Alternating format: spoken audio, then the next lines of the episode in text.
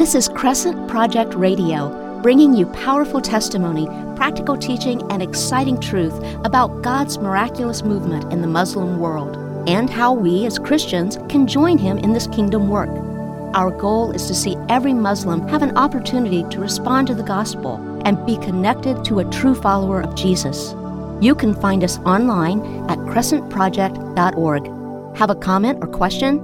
Email them to radio at crescentproject.org. We would love to hear from you and have a chance to respond on a future program.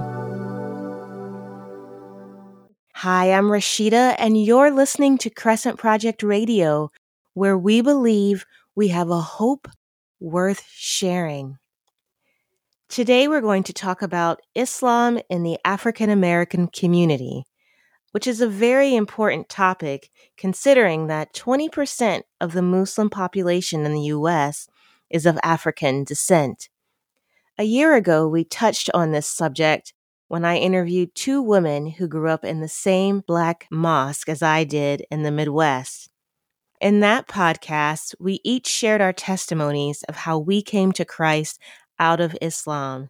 And you'll find those two episodes in our Crescent Project radio library. Today, our guest is Dr. Carl Ellis, a theologian, minister, and author who has a wealth of experience and knowledge to share with us. He serves as Provost Professor of Theology and Culture and Senior Fellow of the African American Leadership Initiative at Reformed Theological Seminary. He's pastored African American churches, he's spoken at mosques around the country, he's done prison ministry with Prison Fellowship and he's seen hundreds of Muslims come to Christ. A few years ago, I read the book that he co authored with Larry Poston, The Changing Face of Islam in America, and learned a lot about the role of Islam in the African American community from it. Carl, I'm really excited about the insights that you're going to share with us today. Welcome to Crescent Project Radio. Good to be with you, Rashida. It's uh, I'm honored to be here, actually. Thank you so much. I'm glad that you're with us. So let's start with your own personal journey. Can you tell us about your own spiritual journey and why Islam and the African American community is such an important topic for you? Okay, well, like a whole lot of kids, I, I kind of grew up in the church. I don't think my folks were committed Christians. They were kind of nominal Christians, you know. But I just happen to be one of these people that just doesn't like church. I, I didn't, in my natural state, uh, I did not like the culture of the church. I, mm-hmm. I've come to call myself an unchurchable. I was allergic to church as we did it, but I wasn't allergic to God. You know, I, I always wanted to know God, and uh, but pe- but I didn't understand church language. People would give me all these phrases about accept Christ as your personal savior, but I had no idea what that meant. I just knew that I was in trouble with God. I wanted to get to know Him, and uh, mm-hmm. long story short, I got out of the church as soon as I could, and I began to explore other things. And then I think the, the real turning point in my life was when I heard Malcolm X live.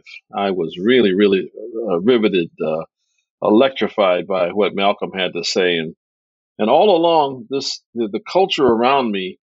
You know, you've heard the term microaggressions. Mm-hmm. You know, they, a lot of people talk about that you're surrounded by these little subliminal messages that you're irregular. You know, things like, you know, you go to the the, the drugstore to get a band aid and it says flesh color, and you know it's not flesh color, and things like that. Mm-hmm. Anyway, uh, so it, it had kind of done a number on me. I was kind of sensitive. So when Christians would come up to me and try to get me to, you know, to believe, they first start out, out telling me that what a terrible sinner I am. Well, I already knew that. I didn't want to hear that. So I shunned Christians a lot. But Malcolm came along and said, You got dignity, you got worth, you're noble, you're beautiful. And uh, that attracted me. I said, Well, this is the message I need to hear. But then I found out that when I tried to be that way, I fell short. I couldn't ever live up to it. And then some other non churchable friends of mine who have become Christians came along and explained to me that the reason for that is because I fall short of the glory of God because of sin.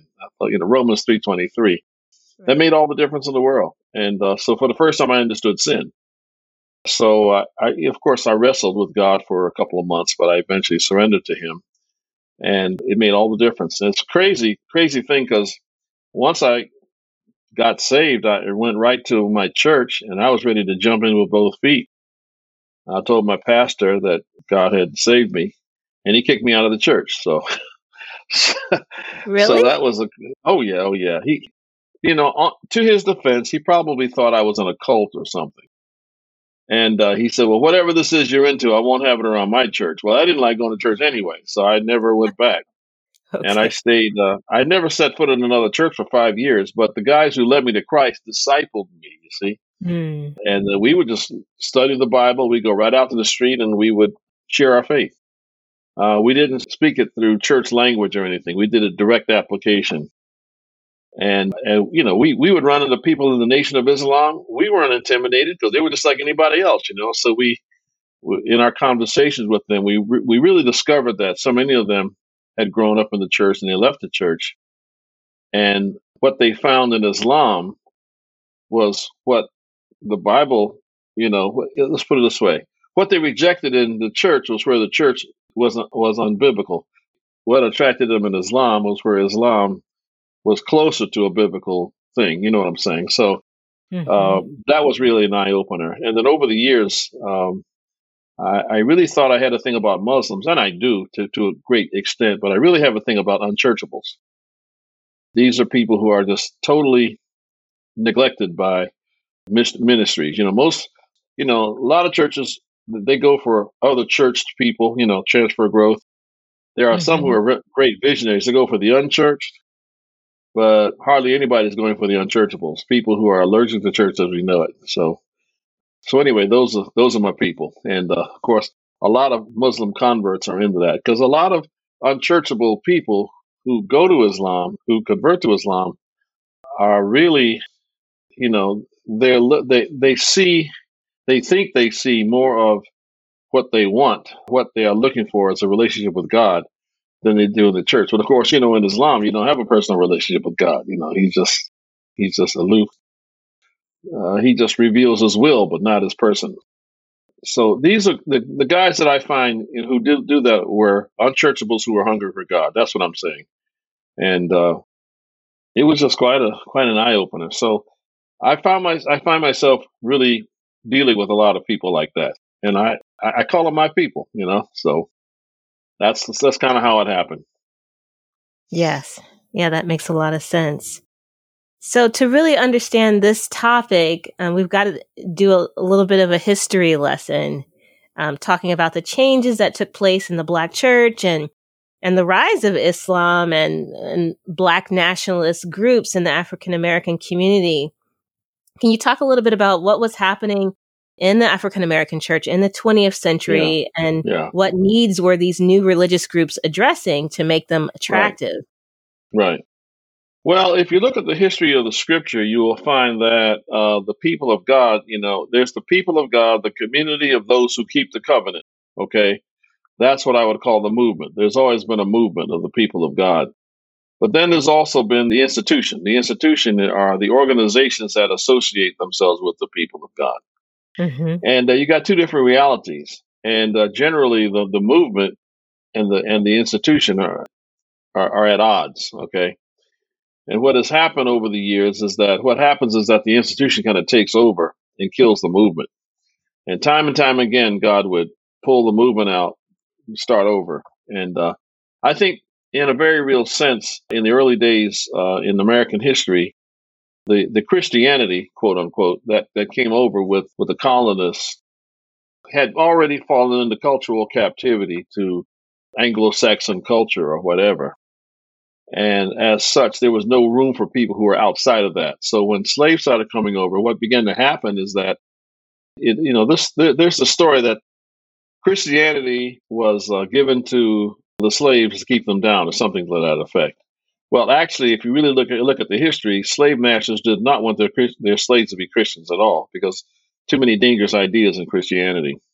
Right. But in spite of that, slaves began to pick up on things. As a matter of fact, if you read the slave narratives, you see um, many accounts where slaves were just they were out in the middle of the field and Jesus would appear to them, that kind of thing. And so what happened is that the church, the American church that was captive to Anglo Saxon slash white culture, there was no room for African Americans in that. So the early African American church it was actually a movement of God. You know what I'm saying?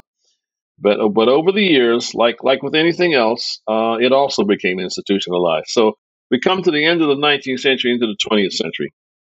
By the beginning of the 20th century, 90% of African Americans lived in the South. Now, in the South, there developed a theology of suffering. You know, you can hear this in traditional churches today.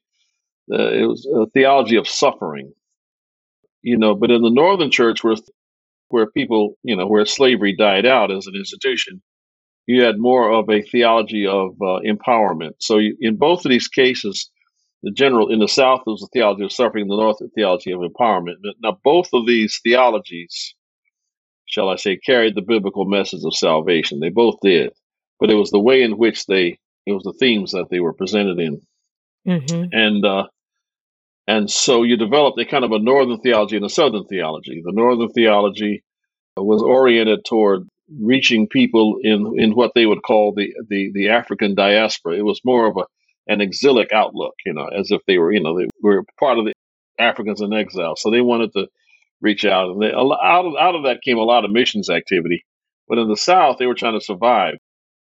And so they were more into an exodus thing, you know. Um, when we cross the River Jordan, you know, we got to come out of Egypt, that kind of thing. And so, so you basically had two theologies. Okay, the, the Southern theology was very intuitive. The Northern theology was uh, was cognitive. Okay, different ways of doing mm-hmm. things. All right. So that being said, as as the 20th century dawned, then there was a great migration, and a lot of Southerners came to the North, and of course, uh, like I said, 90% of blacks lived in the South uh, as late as 1910, but you have this huge migration coming up. And eventually, blacks in the North who had Southern roots outnumbered blacks in the North who were indigenous to the North. And of course, when they came to the North, they brought their theology and their church types with them. Mm-hmm. And so in the North, then the younger generations then had access to formal education, which they didn't have in the South, right? And formal education develops you cognitively, not intuitively. And so the Southern type churches in the North were still doing their theology on the on the intuitive side. So the young people were coming up; they were cognitively oriented, and they they had questions. They had what I would call right. cognitive theological needs, mm-hmm. and the mm-hmm. church was not addressing them. Then, as the 20th century dawns, then you begin to see the emergence of of, of other you know, of cults and other religions. You know, like for example, uh, the Moorish Temple of Science starts in 1913. You have Marcus Garvey, uh, the United Negro Improvement Association, and others. A host, a whole host of black Jewish uh, sects that popped up, and they were trying to appeal to African Americans in terms of the cognitive. Okay, the, some of their doctrines were kind of whack, but on the other hand, it was cognitive. You know, I think the other thing too is that over the years, African Americans kind of had this what I call uh, cultural core concerns. These are life controlling and life defining values and issues. Okay. Mm-hmm. And so, generally, within the African American context, because we were oppressed and negated, you know what I'm saying? We were surrounded by a culture that was that denied who we were we develop cultural core concerns related to uh, empowerment, as it were, dignity, identity, and significance. Those are three important things that the African American theology, especially in the North, addressed. And of course, you know, the white church wasn't addressing that. So what happened was that when the Southerners came north and the church wasn't addressing those kind of concerns, a lot of people jumped off into these other religions because they were trying to address dignity, identity, and significance. If you look at their doctrines, you see that that was the undergirding theme there. That's what they were trying to address. And so, you know, the Bible addresses these things beautifully, but we in the church have not been good stewards of the Bible. We have not applied scripture to answering people's questions and concerns as the scripture itself tells us to. Mm-hmm. Mm-hmm. Yes. So, So yes, all these different groups started to emerge, and probably one of the most famous is the Nation of Islam. Nation of Islam, right? Many people know that name, but they may not really understand what the Nation of Islam is and and how it differs from Orthodox Islam. Can you talk a little bit about okay. the beliefs and practices of the Nation of Islam? Right. The Nation of Islam is to Islam what Jehovah's Witnesses to Christianity. Okay, yeah. if, if I could use that analogy. Okay, of course, in Islam, you know, Allah has nothing to do. You know, is not a man or anything like like that.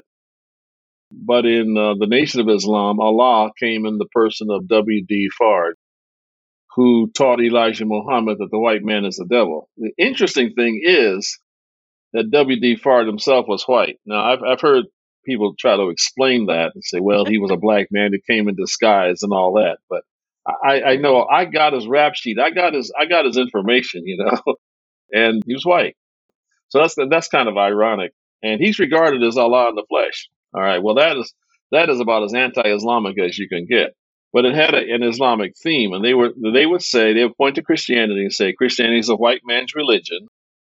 And well, it it kind of looked like that. It, it, Christianity is not the white man's religion, but the way it was practiced in America, it kind of looked like that, you know. Right. And so they would say, "Well, we have we can we can give you your true identity.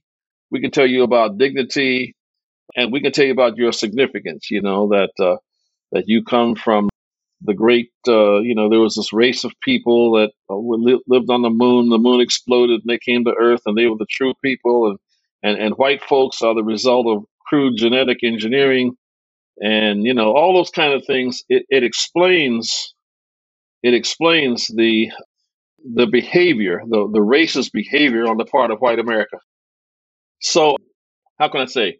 the the Nation of Islam came along and gave a at least an explanation as to why you know why there's racism and all the rest of that. It's kind of like if I can put it this way, the analogy I like to use is that if if you didn't know what caused tornadoes, and I came along and told you, oh, it's trailer parks that cause tornadoes because because every time you see where a tornado was, they show you a trailer park that was devastated. So the trailer park causes tornadoes.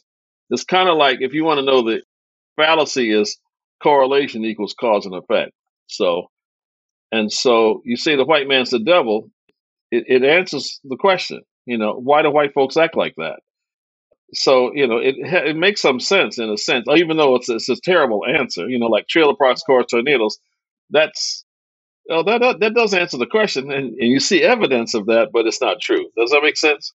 Yes, it does. And so the Nation of Islam, um, they emphasize dignity, identity, and significance, which is which are legitimate biblical concerns, and the Bible addresses those, but the church didn't address them. So, so two things: one, because they were cognitive, and two, they were actually addressing what I would call cultural core concerns. And so, um, and what how does the Nation of Islam view the Quran?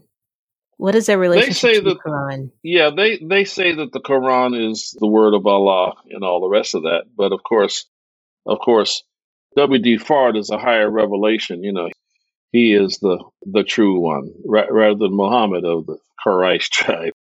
Gotcha. Um, so the they, uh, right, right, right. So message to the black man, you know, those kind of things. So it's kind of like a uh, well, like I said, it's it's an Islamic cult actually when you look at it. But it, mm-hmm. it what they did, they concentrated on answering the questions, which was the people in the church having having the source of the answers to the questions. We didn't. We weren't good stewards of it. We didn't apply. We we were like the unjust steward who hid his talent in the ground, didn't do anything with it. That's kind of what happened.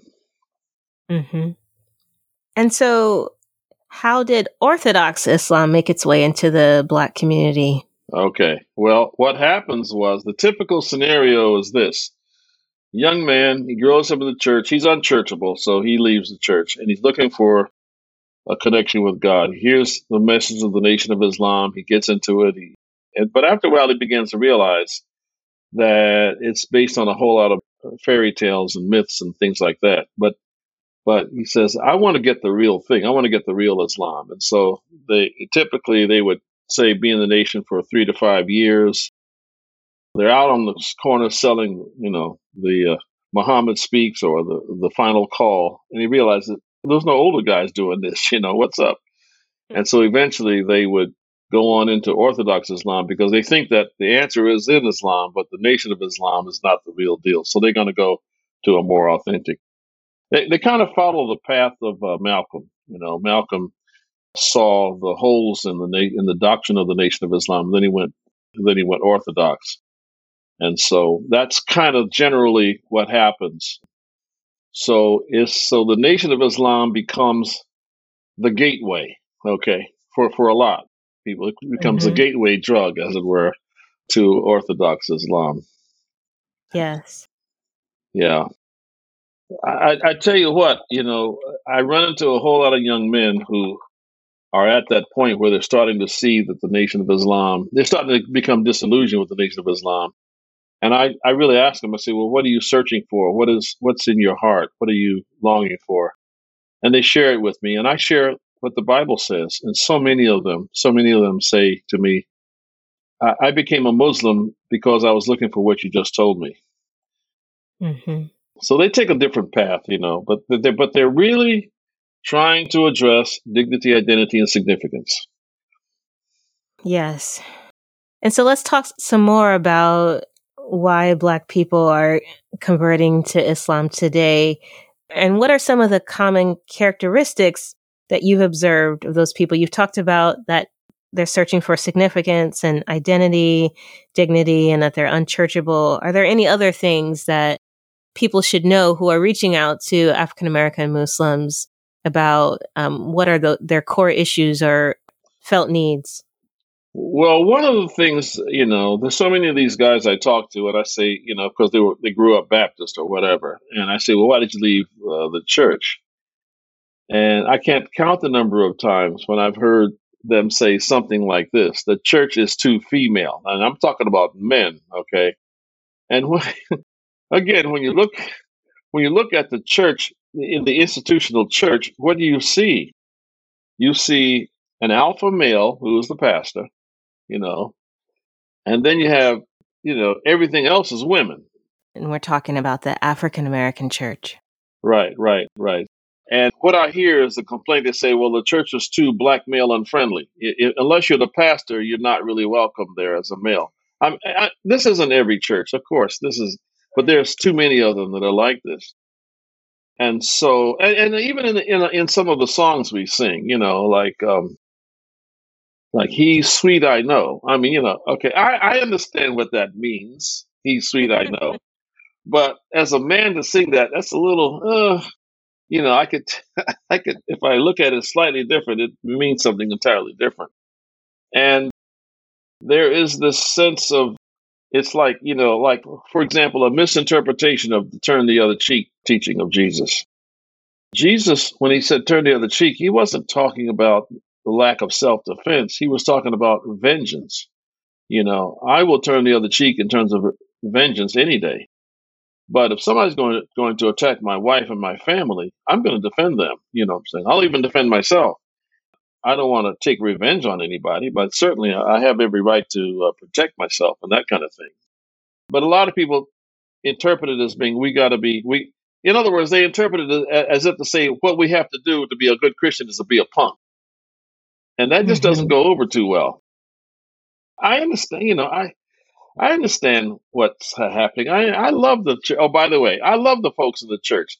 Uh, I am unchurchable in my natural state, but God has given me special software to allow me to to function within a church context. So I, you know, I right, I've I've pastored, you know, and all the rest of that. So I'm a Macintosh who can run Windows. Okay.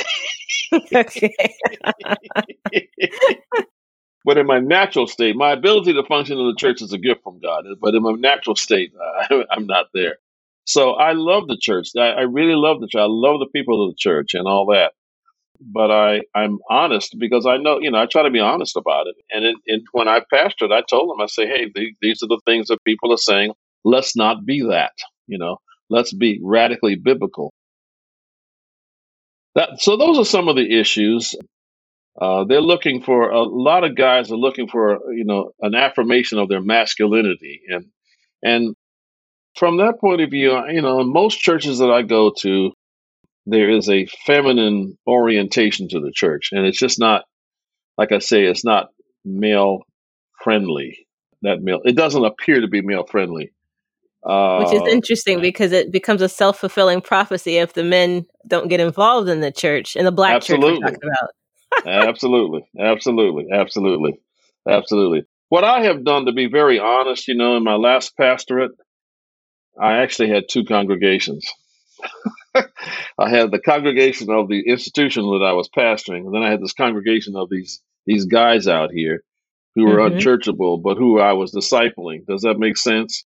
And uh, and I could not, if I brought them to church, they would they would freak out, you know. Mm-hmm. But but they had a hunger for God, and they were learning the things of God and all that. So I encourage pastors to do that until such a time as they this outside church or you know you know you know some guys have outside families you know well i had an outside family so the outside church until they mature enough they're able to recognize mm-hmm. that we do have people who are actually in the body of christ or in the church does that make sense it's right. kind of like uh yeah right so if you're if you're a non-institutional church you, you, you kind of tend to think everybody in the institution is is lost no that's not true you got good people in the institution like mm-hmm. in the mm-hmm. first century you had uh you had Gamaliel, who was part of the Sanhedrin. You know what I'm saying? And yet, still, when they were when they wanted to kill John and, and those guys, they said, "Oh no, no, don't do that." He said, "Don't do that. This might be of God. You know, you don't want to." He was mature enough to recognize that God might be doing something new, and so we do have people like that, and that, those are the people who make up the body of Christ. It's just people like that, you know, on both sides. Well, I think this is a good place to wrap up part one of our conversation. And I'm just going to close us out in a word of prayer. Okay. Lord God, thank you for this conversation. Thank you for the journey that Carl has been on in his own life personally, but also all the things that you've shown him about the felt needs of so many um, people in the African American community, and and even you know these issues are becoming issues of of Generation Z of of many young people actually who have grown up in the church to even today. And so, Lord, I pray that you would continue to give the church wisdom, um, your people wisdom about how to uh, share the gospel in a way that makes sense to people and that addresses their felt needs. And Lord, I just pray that for change and for um, reformation and just for Lord, we just pray for harvest. We pray that many people who are lost, who are searching for truth, Lord, that they would they would seek you and they would find you, Lord God, and that they would also be connected to people who love you, who can disciple them. This I pray in Jesus' name. Amen. Amen. Thank you for listening to Crescent Project Radio. We believe we have a hope worth sharing. Learn more about Crescent Project online at crescentproject.org, where you can find all of our previous podcasts featuring testimonies from former Muslims, teaching and apologetics, interviews with ministry leaders and book authors, along with commentary on current events and ministry news. Email us your comments or questions to radio at crescentproject.org. Stay connected by subscribing to our bi monthly email Call to Prayer, which is focused on prayer for the Muslim world. We hope you'll join us again next time on Crescent Project Radio.